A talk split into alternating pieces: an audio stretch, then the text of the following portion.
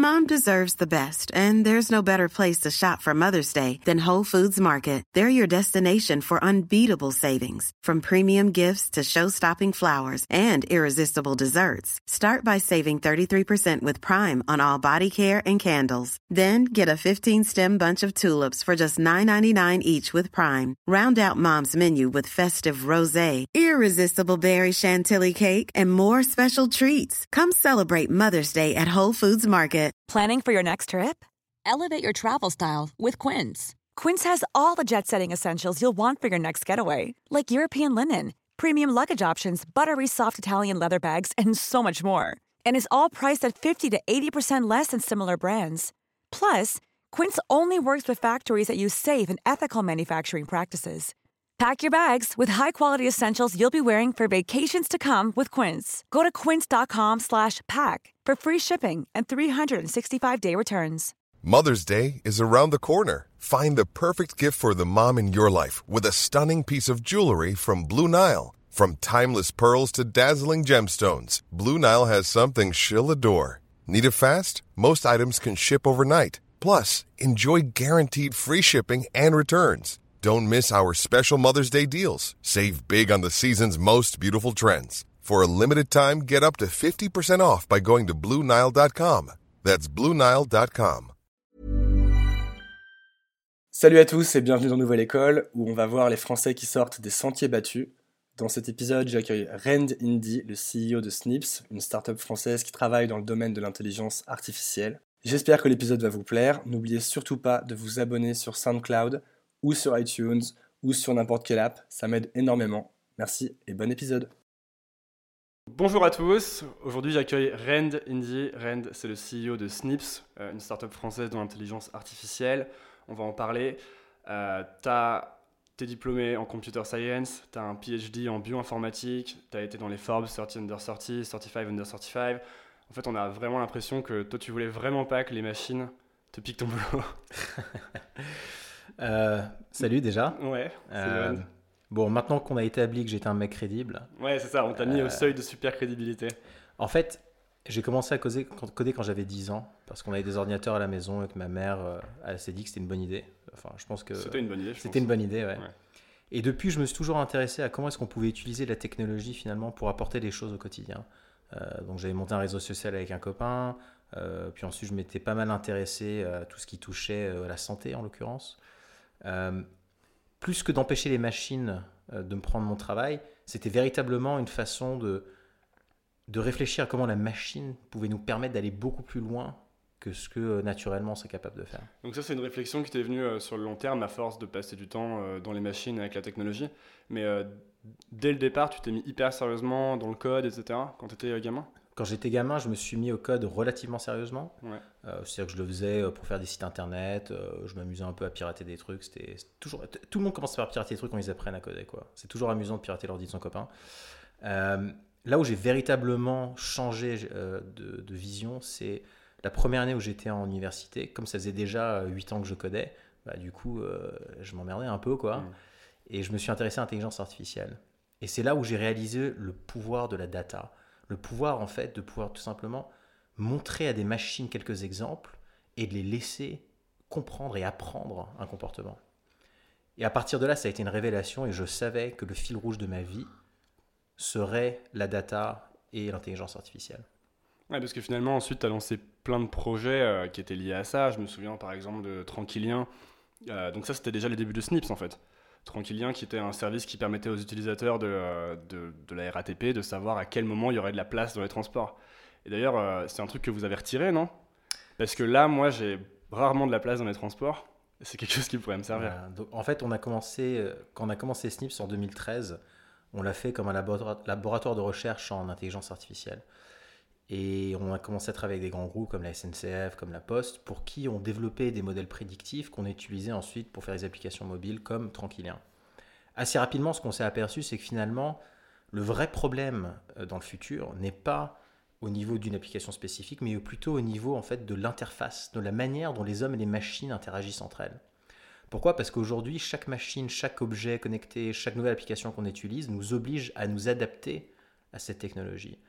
Et donc, c'est quasiment impossible d'adopter énormément. Et donc, si on s'imagine dans un futur où tout est connecté, on voit bien qu'il y a un problème.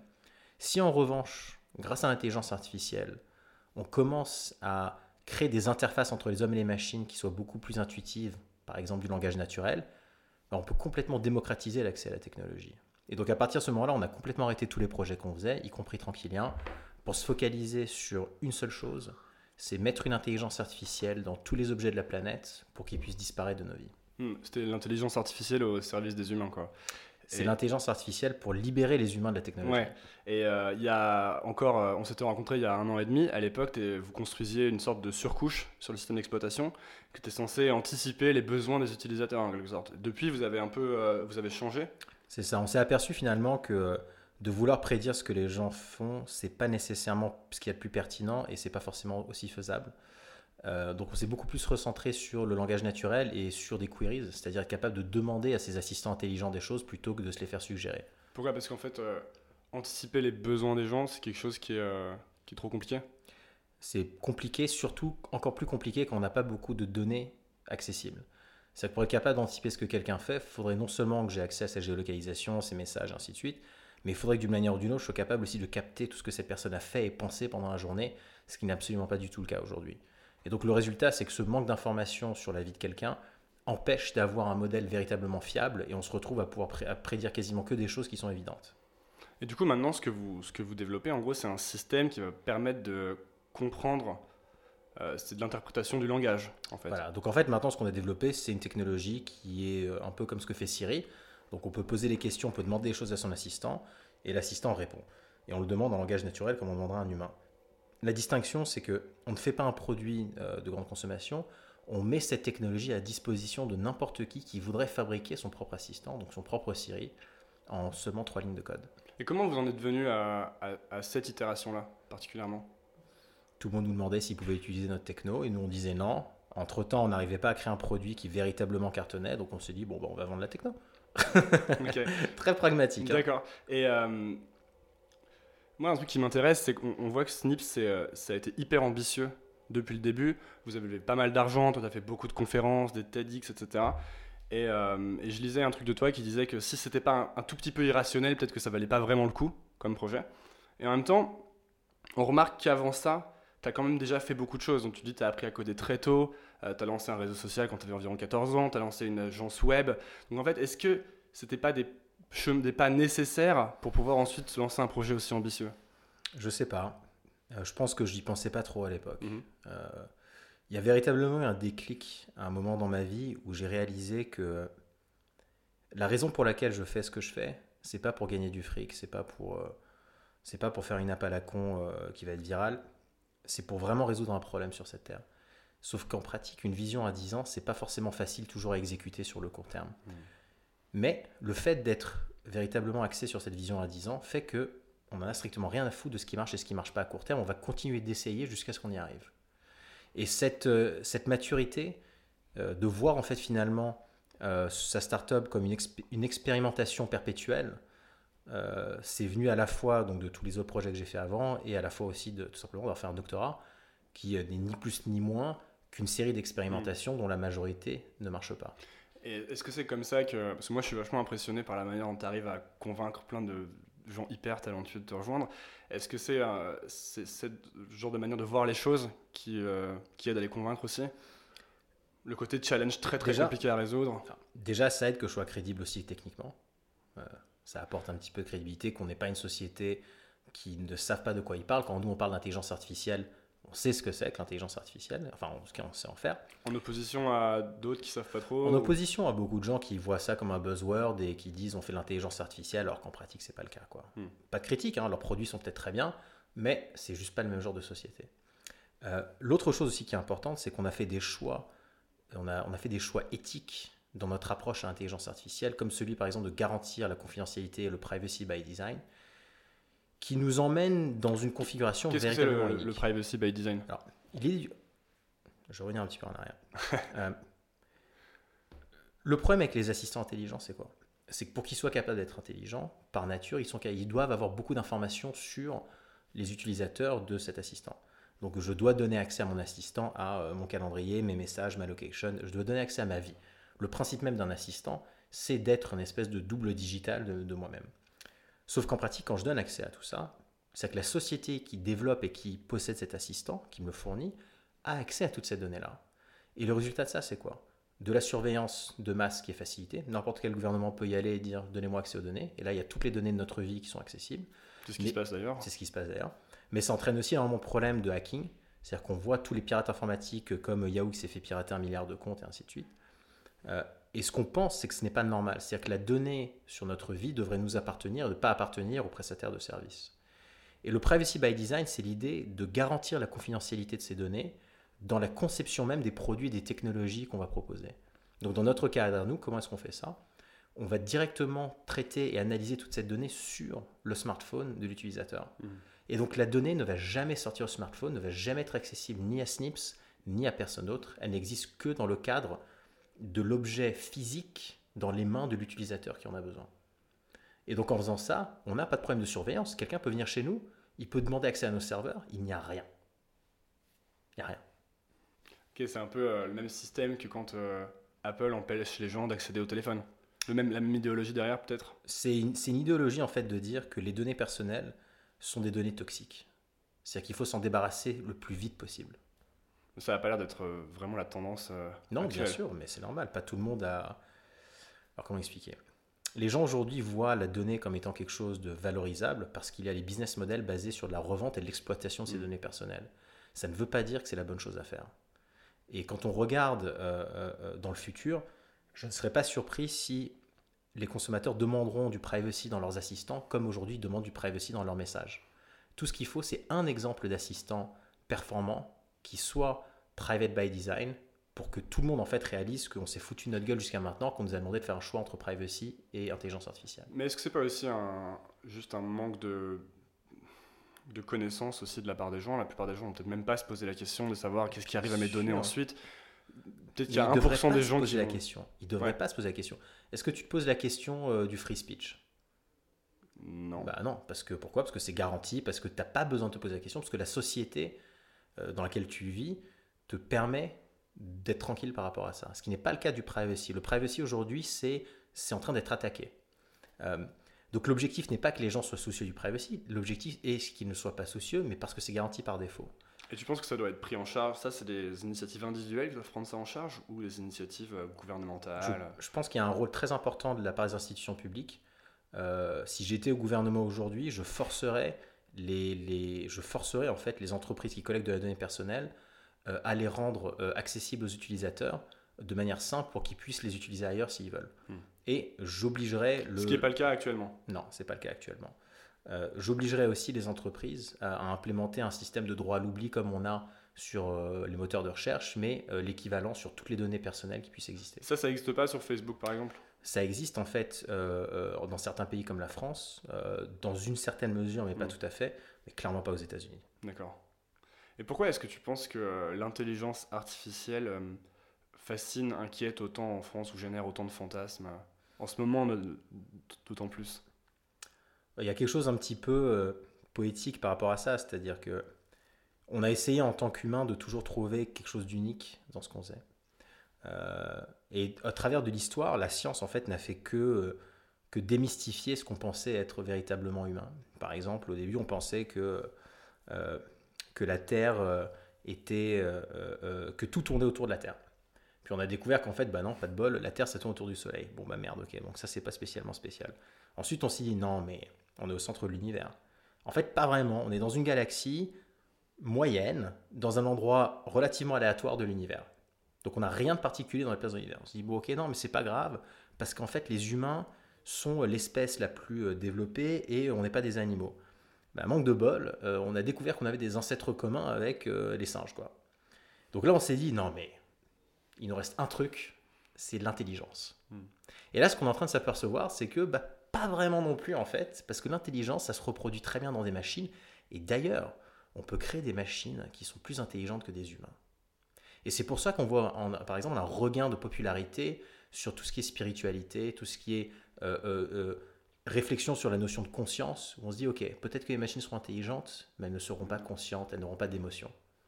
Euh, donc je trouve ça fascinant en fait tout simplement de, vouloir perpétuellement chercher une place unique dans l'écosystème, alors qu'en fait on est juste un acteur parmi tant d'autres dans ce qui fait notre monde aujourd'hui. C'est parce qu'on veut comprendre le sens de l'existence de l'humain en fait. et, peut-être qu'on arrivera à la conclusion que finalement il n'y a juste rien de particulier chez nous, que la seule chose remarquable sur être un être humain c'est qu'on n'a rien de remarquable. Et toi est-ce que c'est quelque chose qui te rassure ou c'est quelque chose qui t'inquiète Le côté on n'est rien Écoute, moi je suis personnellement rassuré dans le sens que si on continue à être capable de démystifier tout ce qui est humain, c'est peut-être qu'un jour on sera aussi capable de guérir tous les problèmes qu'on a, euh, que ce soit psychologique, sociétal, euh, maladie. Et donc c'est une opportunité pour nous de faire évoluer notre, euh, notre espèce, de faire évoluer notre monde sans avoir besoin d'attendre que la biologie le fasse à notre place. Hmm. Après, je, pense que peut-être un souci actuellement, c'est qu'il y a une sorte de Hiring for your small business? If you're not looking for professionals on LinkedIn, you're looking in the wrong place. That's like looking for your car keys in a fish tank. LinkedIn helps you hire professionals you can't find anywhere else, even those who aren't actively searching for a new job but might be open to the perfect role. In a given month, over 70% of LinkedIn users don't even visit other leading job sites. So start looking in the right place. With LinkedIn, you can hire professionals like a professional. Post your free job on linkedin.com slash people today. Imagine the softest sheets you've ever felt. Now imagine them getting even softer over time. That's what you'll feel with Bowl and Branch's organic cotton sheets. In a recent customer survey, 96% replied that Bowl and Branch sheets get softer with every wash. Start getting your best night's sleep in these sheets that get softer and softer for years to come. Try their sheets with a 30-night guarantee. Plus, get 15% off your first order at bowlandbranch.com. Code BUTTERY. Exclusions apply. See site for details. Mécanisme de la peur, un peu avec l'intelligence artificielle qu'on brandit à tout le monde pour les effrayer, les machines vont piquer votre travail. Euh. Est-ce que tu penses que. Est-ce qu'il y a des choses qui t'agacent, toi, avec l'intelligence artificielle ou... Oui, que ça marche pas encore assez bien. Euh, écoute, par rapport à la question du travail, il s'avère que le gouvernement m'a demandé de prendre en charge une équipe pour réfléchir justement aux impacts économiques et sociaux de l'intelligence artificielle, notamment sur le travail. Euh, donc là, fin mars, on va produire un rapport euh, où on va donner quelques pistes de réflexion sur comment est-ce qu'on peut réinventer le travail, comment est-ce qu'on peut réinventer finalement la France euh, le jour où des machines pourront nous remplacer. Et sans aller trop loin, parce que je n'ai pas encore toutes les réponses, et je ne les aurai sûrement pas d'ici fin mars, mais en tout cas j'ai quelques débuts de réponses, il y a une chose déjà qui est apparue absolument évidente, c'est que ce n'est pas parce que la majorité des emplois sont automatisables, qu'on voudra nécessairement tous les automatiser. C'est-à-dire qu'il y a certaines choses finalement qu'on veut garder en tant qu'humain. Par exemple, on peut peut-être imaginer qu'un ordinateur fasse euh, un meilleur diagnostic médical qu'un médecin, mais on a quand même envie que ce soit le médecin qui nous annonce la mauvaise nouvelle. Pourquoi? Ça nous rassure, il y a de l'empathie, il y a une connexion, il y a quelque chose d'émotionnel, il, y a un lien social en fait qui existe entre les êtres humains que les machines ne proposent pas. Qu'on peut pas euh, Une machine peut faire semblant d'avoir de l'empathie, mais elle n'en ressentira pas. Et c'est important de faire cette distinction. C'est que quand toi tu viens me voir et que tu me dis quelque chose, tu es sincère. Je, peux savoir que tu es sincère. Et je sais que tu n'as pas été programmé pour être sincère. La deuxième chose aussi qui est importante de prendre en compte, c'est que les humains, finalement, ne vont pas être contre les machines. Il y a des emplois qui vont complètement disparaître, soyons clairs, mais il y a aussi des emplois qui vont être créés, qui vont être spécifiques à l'intelligence artificielle. Et il y aura des emplois qui vont tout simplement être transformés. C'est-à-dire qu'il y aura une complémentarité entre les hommes et les machines dans la majorité des cas. Alors mettons que... Quels sont les emplois qui vont disparaître le plus vite selon toi euh, Je pense qu'il s'agira des emplois qui sont euh, de nature répétitive, euh, donc tous les emplois un peu mécaniques. À la chaîne Plus qu'à la chaîne. Répétitif ne veut pas dire nécessairement à la chaîne. La chaîne, on peut déjà le, faire avec des machines et des robots. Mhm. là, je parle d'emplois de, répétitifs qui ne nécessitent pas de créativité, qui ne nécessitent pas en fait d'intelligence générale. C'est-à-dire qui ne nécessitent pas de combiner différents éléments ensemble. Euh, euh, et à l'intérieur de certains métiers, on peut avoir les deux. Par exemple, euh, on va prendre le journalisme. il peut y avoir du reporting de news financière en mode le stock est monté de X. Ça, on aura des machines qui vont l'écrire à notre place et ça commence déjà à être le cas. Par contre, une enquête de fond qui va devoir faire appel à de l'intuition, à différents éléments de contexte tirés à gauche à droite, ça sera un boulot d'humain. Donc en fait, c'est cette intersection d'éléments qui est la parade un peu à la... Pour l'instant, oui. Ouais. C'est la différence. Si je suis quelqu'un et que j'ai peur, que, j'ai peur que mon, mon, boulot disparaisse, quelle est finalement la meilleure manière pour moi de m'adapter, de me réinventer? C'est de généraliser tes idées, euh, de faire appel en fait à différentes sources d'idées à différents domaines et de les combiner ensemble. C'est ce qu'on appelle l'intelligence générale. Euh, et non pas d'être un spécialiste d'un seul domaine unique et d'avoir un, boulot répétitif qui est tous les jours la même chose. Donc c'est la fin de l'ère des spécialistes parce qu'on a eu beaucoup, euh, je trouve, ces dernières années, le côté il faut absolument être très très bon dans un domaine. C'est la fin des spécialistes mécaniques hmm. potentiellement. C'est-à-dire qu'il y aura des spécialistes émotionnels. Ça, on aura toujours des spécialistes émotionnels, des psychologues, des gens, des coachs. Et si je suis euh, spécialiste par exemple en programmation? Je pense que le métier de développeur informatique va complètement changer. C'est-à-dire que, par exemple, ça c'est un bon exemple, quand on développe un logiciel, il y a deux étapes. Il y a la conception, l'architecture, donc la réflexion méta, et il y a en fait après l'exécution euh, de chaque ligne de code. La réflexion méta sera le boulot du développeur, mais l'écriture du code, non. Donc en fait, on donnera à son intelligence artificielle euh, une description de l'architecture et de ce qu'elle est censée faire, et on laissera la machine la coder à notre place. Le code. On va prendre un exemple simple on designera euh, le visuel d'un site internet, mais on ne le codera pas. Ouais, c'est ce qu'on fait déjà avec Squarespace, avec WordPress. voilà. Euh, Sauf que bon, c'est pas encore très généralisable. Là, on est vraiment en train de parler d'avoir une machine qui, euh, qui prend quelque chose de, potentiellement très dynamique, très compliqué, et pas seulement des pages statiques, et qui transforme ça en résultat final. tu parlais tout à l'heure du fait que c'était bien que tu sois technique et que vous ayez déjà une base technique chez Snips pour avoir cette crédibilité ton rôle depuis, enfin ton rôle en tout cas, il a évolué. Maintenant, tu as plus un rôle de, manager où tu vas t'occuper aussi de tout le storytelling, le recrutement. Mais est-ce que tu penses que c'est important à la base d'avoir déjà ces hard skills et donc pour ensuite s'occuper des soft skills? Par exemple, toi, tu as appris à coder très très tôt, tu as très très tôt été technique. Mmh. Est-ce que quelqu'un qui arrive à 20 ans, 22 ans et qui a envie de, de faire un peu comme toi doit d'abord passer par la case hard skills si c'est pas déjà le cas? Ça sera peut-être moins le cas plus tard. Euh, mais les hard skills, et justement c'est ça que j'aimerais bien euh, distinguer, c'est que c'est plus important d'être capable de conceptualiser ce qu'on veut faire et de comprendre comment une machine va l'exécuter que d'écrire du langage machine. Hmm. Euh, donc dans, dans, la formation que j'ai eue, apprendre à coder, c'est pas aussi important que d'apprendre comment fonctionne une machine. Tout simplement. C'est de comprendre les limitations du système, de comprendre comment marche l'intelligence artificielle, dans les principes, dans les idées, c'est plus important que d'être capable de la, de la programmer. Ok. Toi, est-ce que tu penses qu'il y a hum, une zone dans ton, dans ton travail où tu n'es euh, pas très très bon? Ouais, plein. Ouais. Bien sûr. Euh, bah, je vais dire par exemple, euh, je suis pas très très bon dans tout ce qui touche en fait, au fait d'être patient. voilà. Euh, j'aime bien réfléchir euh, en permanence et j'aime bien, j'aime bien tu me poser les bonnes questions. Mais ça me fait chier d'attendre que les choses se passent. Quoi. Tu vois Donc ça, c'est quelque chose que j'améliore au fur et à mesure du temps. Euh, mais j'ai tendance à toujours avoir un peu un coup d'avance et à pas laisser le temps au temps de faire les choses d'une certaine façon. Ce qui est pourtant très important. Hmm. Peut-être l'autre chose aussi, c'est que...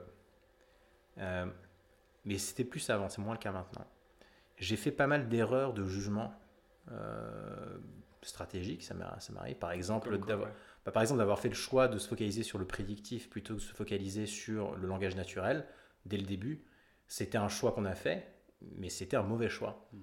Et au fur et à mesure de ces bons et mauvais choix, je suis de plus en plus capable maintenant de distinguer quel est le bon moment pour faire un choix et quel est le bon choix à faire. C'est que je fais moins d'erreurs qu'avant, mais je prends aussi moins de décisions qu'avant. Donc c'est encore une fois un passage obligé de faire euh, les erreurs, de prendre les mauvaises décisions. Oui, bien sûr, et, c'est pas forcément obligé de se faire au sein de la même boîte. Hein. Ça peut avoir été fait dans d'autres projets avant. Mais clairement, il y a un truc qui est sûr, c'est que ce que je sais aujourd'hui, si je le savais il y a 4 ans quand j'ai monté ma boîte, ce qu'on a fait en 4 ans, on l'aurait fait en un an. Hmm.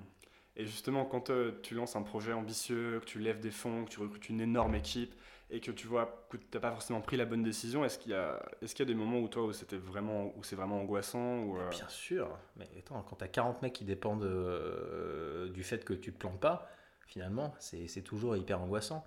Et c'est là l'importance en fait de créer une culture d'entreprise qui soit très forte, où les gens sont soudés, mais aussi c'est très important d'être transparent. C'est-à-dire qu'en tant que leader, tu peux pas prendre des décisions et juste dire aux gens faites-le, fermez votre gueule. Il faut qu'ils comprennent pourquoi est-ce que c'est la bonne décision, il faut qu'ils adhèrent à la décision, c'est ça qui motivera les gens, c'est ça qui leur donnera envie d'essayer, même s'ils se sont plantés la dernière fois. Euh, et, et, et, ça, c'est la différence fondamentale entre du management et du leadership.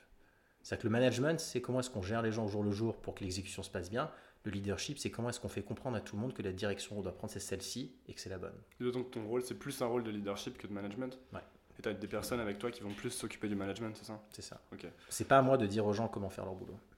Et comment tu fais toi personnellement pour dealer avec le fait que tu es angoissé ou euh, Moi, je suis pas angoissé. t'es pas angoissé? Euh, déjà, méditation, c'est bien. Hmm. Ça aide beaucoup. Euh, c'est pas. le- J'ai discuté avec euh, Pierre Valade de Sunrise qui me disait exactement la même bah oui, chose. c'est ça. Franchement, tu sais, je vais te dire un truc. C'est au début, je m'en foutais. Pour moi, méditation, leadership, c'était des trucs de blaireau, c'est des trucs de Mm. corporate bullshit, tu vois. Et en fait, au fur et à mesure que le projet avançait, que l'équipe a grossi, que les responsabilités ont changé, j'ai réalisé à quel point c'était important. En fait, j'ai réalisé que si j'étais moi-même, c'est-à-dire que si j'étais moi-même il y a 4 ans, aujourd'hui, on n'existerait pas. C'est qu'il y a un développement personnel, il y a un développement individuel qui doit être conscient quand tu es, es en fait leader d'une équipe ou leader de quoi que ce soit d'ailleurs, que ce que tu es en train de faire, tu le fais pas pour toi.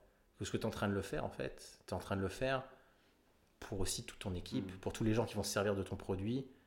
Et finalement, il faut que tu arrives à t'extraire de l'équation d'une certaine manière. Et la meilleure façon de faire ça, c'est d'être capable d'avoir une perception de toi-même et donc de méditer. Ouais, on a l'impression que le salut passe à chaque fois par une prise de distance avec soi-même Bien sûr. dans tous les projets. Bien sûr. Un des meilleurs conseils qu'on m'a donné, c'est de ne, c'est de ne pas traiter sa start-up comme son bébé, mais de le voir en fait comme ce que c'est, c'est-à-dire une organisation avec un but précis. C'est une boîte. Parce que le jour où tu fais ça, tu prends moins de choix émotionnels, tu prends beaucoup plus de choix rationnels, c'est-à-dire des choix où toi, tu es détaché, tu t'es enlevé de l'équation. Tu enlevé ton ego de l'équation. moins personnellement, quoi. C'est ça, exactement. Ça marche pas, c'est pas grave, on s'en fout. Il y a des gens qui vont te critiquer, il y a des gens qui vont être contents, il y a des gens qui vont te supporter. Au final, faut pas oublier un truc, c'est que personne se rappelle de ce qui a raté, les gens ne se rappellent que de ce qui a marché. Et ça, c'est vrai. Et euh, une autre chose, c'est toi, tu t'es quand même beaucoup mis en avant parce que notamment, tu es sur un thème qui est pas mal en vogue et puis tu es, assez à l'aise avec le public speaking, etc. Et du coup, inévitablement, il y a pas mal de gens qui vont te critiquer vu que tu sors euh, du bois un peu. Est-ce que, toi, c'est quelque chose qui t'affecte, ça? Non, je m'en fous. Tu t'en fous? Je m'en fous. Alors après, quand t'as un mec qui vient te voir dans la rue qui dit t'es qu'un gros con, bah évidemment, ça me fait chier. ça mais- t'est arrivé? Non, ça m'est pas arrivé, mais écoute, le fait est, c'est que ceux qui critiquent en général sont pas ceux avec qui j'avais envie de travailler de toute façon. Hmm. Donc c'est pas trop, c'est pas trop un problème que j'ai eu jusqu'à maintenant. Disons que j'ai jamais reçu de critiques blessantes de la part de quelqu'un que j'estimais et avec qui véritablement je voulais nouer un partenariat sur le long terme. Ça m'est déjà arrivé d'avoir des critiques rationnelles où des gens me disent écoute ce truc là ça ne marche pas.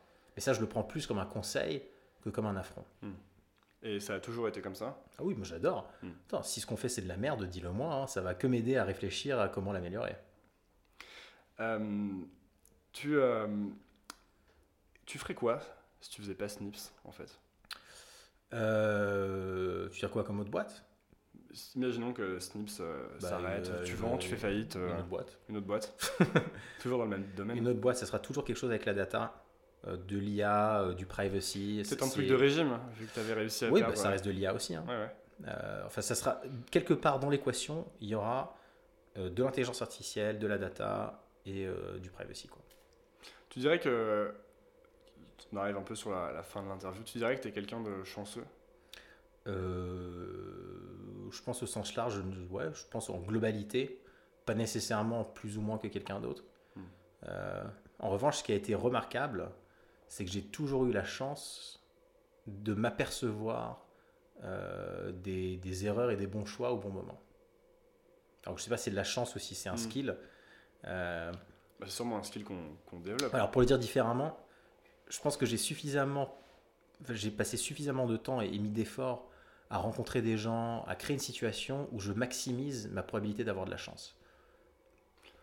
Ce, ser- ce serait quoi pour toi euh, Qu'est-ce que tu Ce serait quoi pour toi le succès en fait? C'est quoi ta définition à toi? C'est euh, le jour où quelqu'un m'appelle et me dit, euh, mec, ce que tu as fait, c'était juste exactement ce qu'il me fallait. Ça a changé ma vie. Ouais. Même sans aller jusque-là, juste exactement ce qu'il me fallait. Ça, il y a un moment, il y a un mec, il avait un problème, ou une, enfin un mec, euh, un humain quoi, quelqu'un un jour qui avait un problème et qui en gros n'avait plus ce problème grâce à nous. C'est arrivé à aider en fait. C'est ça, c'est ça. Je pense que ga- gagner de l'argent, le gain financier est, est une conséquence d'avoir créé quelque chose que les gens adorent. Que les gens adorent. Ouais, parce que c'est vraiment la, la- le critère de succès qui vient toujours à l'esprit en premier, l'argent, donc qui a pas l'air de rendre les gens spécialement heureux. Quoi. Franchement, euh, si, si, je, si je voulais que faire du fric, je ferais pas ce que je fais aujourd'hui. Tu ferais quoi?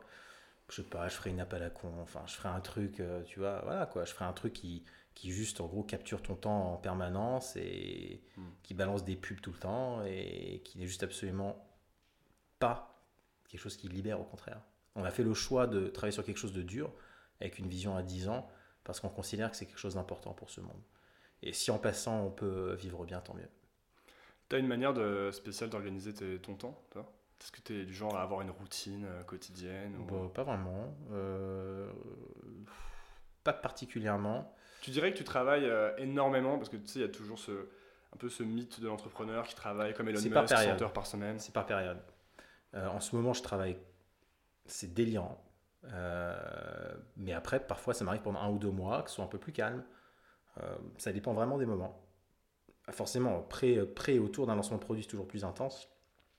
Euh, Il y a une chose que je fais d'ailleurs au jour le jour, peut-être un peu qui m'aide, c'est que j'adore traquer tout sur ma vie. Euh, donc, euh, je note tout ce qui se passe, tout ce que je fais, tout ce que des, je t'as des mange. tableaux Excel. euh, Ouais, ouais, non, mais c'est, c'est- je, je- je traque une C'est centaine de lequel le, plus, le plus absurde de tes tableaux? T'as vraiment envie de savoir. Alors, je traque tout ce que je mange, tout ce que je bois, tout ce que je ressens pendant la journée. Euh, si je suis concentré, pas concentré, je traque combien de temps j'ai dormi, Ça comment j'ai prend dormi. pas un temps fou de traquer ça? Si, mais je le fais au fur et à mesure de la journée, donc je le fais pas en une fois. Euh, mais je traque aussi, par exemple, euh, toutes mes euh, histoires romantiques, on va dire ça comme ça. D'accord. Et c'est assez intéressant de voir d'ailleurs. T'analyses chaque relation. et exactement. Et le contexte et pourquoi est-ce que j'ai été bon ou pas bon, pourquoi ça s'est passé, pas passé. Donc je peux dire aujourd'hui, par exemple, je pense que je serais capable de prédire si jamais il va m'arriver un truc ce soir ou pas. c'est cette application-là qu'il faut sortir en fait. Ouais, peut-être. ok, et euh, pour finir, tu, euh, tu, tu dirais quoi à- au Rend de, de il y a 10 ans? Euh, de pas perdre du temps sur des trucs euh, qui me rapprochent pas de cette vision à long terme. Pas faire d'agence web par exemple? Je pense que ça c'était bien parce qu'à 15 ans, pff, tu vois, t'as pas forcément le recul sur ce qui est important dans le monde. Euh, mais des choses que j'aurais fait par exemple, c'est euh, j'aurais levé de l'argent plus vite. Ah Euh, ouais. Euh, finalement, ce qu'il faut voir, c'est que lever de l'argent, c'est un mécanisme d'accélération. Si tu sais ce que tu es en train de faire, il faut lever de l'argent le plus vite possible. Il faut pas perdre de temps à essayer d'être indépendant, parce qu'au final, tu peux passer 10 ans à monter un business tout seul, sans aucun investisseur. Le résultat de ça, c'est que tu auras 100% de ta boîte, mais en attendant, celui qui aura levé 5 fois et qui aura levé 300 millions de dollars, il aura sûrement capturé 99% de part de marché. Donc il aura un petit morceau d'un gâteau beaucoup plus gros. Et... C'est peut-être aussi une euh, fonction de ce que tu recherches aussi dans la vie. Peut-être qu'il y en a Bien qui- sûr, mais à ce moment-là, si jamais tu n'es pas dans une optique de capturer à 99% d'un marché rapidement, bah fais pas une startup. Quoi. Hmm. Tu montes une PME. C'est ça, tu montes une entreprise. euh, Tu montes une entreprise classique et là tu prends ton temps, tu fais ce que tu veux. Si tu veux monter une startup, Mhm. bah, le jeu de la startup, c'est il faut être le premier à capturer 99% du marché. Euh, merci beaucoup, Ren, d'avoir pris le temps. Euh, pour que les gens puissent te trouver, on les envoie où? Vers snips.ai Euh, Twitter, euh, Randindi, R-A-N-D-H-I-N-D-I. Euh, c'est pareil sur Snapchat, c'est pareil sur Instagram. T'es actif sur Snapchat? Je suis actif sur Snapchat, j'adore Snapchat. Euh, j'ai refusé, j'ai boycotté Instagram. Instagram Stories. C'est-à-dire que je mets des trucs sur Instagram, mais Instagram Stories, j'ai refusé catégoriquement. J'ai dit non, les vrais ils sont sur Snapchat. Et ça y est, t'es passé sur Instagram Stories Ah. ou toujours pas? Non, maintenant je poste sur les deux. Tu passes sur les deux Bah oui, parce que le problème c'est que j'ai 32 ans, donc mes potes ils sont pas très Snapchat. Euh, ils sont plutôt un peu Instagram Stories quoi. Mais bon, Ok, merci beaucoup. salut. Salut. Merci beaucoup d'avoir écouté l'épisode. J'espère que ça vous a plu. N'oubliez pas de vous abonner sur SoundCloud ou sur iTunes. Vous pouvez aussi liker la page Facebook Nouvelle École Podcast. On arrive avec de super invités dans deux semaines. Merci à tous de suivre. À bientôt. Hi, I'm Daniel, founder of Pretty Litter. Did you know cats tend to hide symptoms of sickness and pain? I learned this the hard way after losing my cat, Gingy. So I created Pretty Litter, a health monitoring litter that helps detect early signs of illness by changing colors, saving you money and potentially your cat's life. Pretty Litter is veterinarian developed, and it's the easiest way to keep tabs on your fur baby's health right at home. Go to prettylitter.com and use code ACAST for 20% off your first order and a free cat toy. Terms and conditions apply. See site for details. Hey, it's Paige DeSorbo from Giggly Squad. High quality fashion without the price tag. Say hello to Quince. I'm snagging high-end essentials like cozy cashmere sweaters, sleek leather jackets, fine jewelry, and so much more. With Quince being 50 to 80% less than similar brands.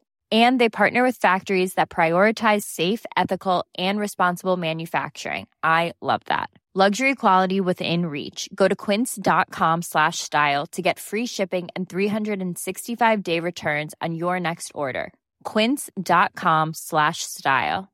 Hey, it's Paige DeSorbo from Giggly Squad. High quality fashion without the price tag. Say hello to Quince. I'm snagging high-end essentials like cozy cashmere sweaters, sleek leather jackets, fine jewelry, and so much more. With Quince being 50 to 80% less than similar brands.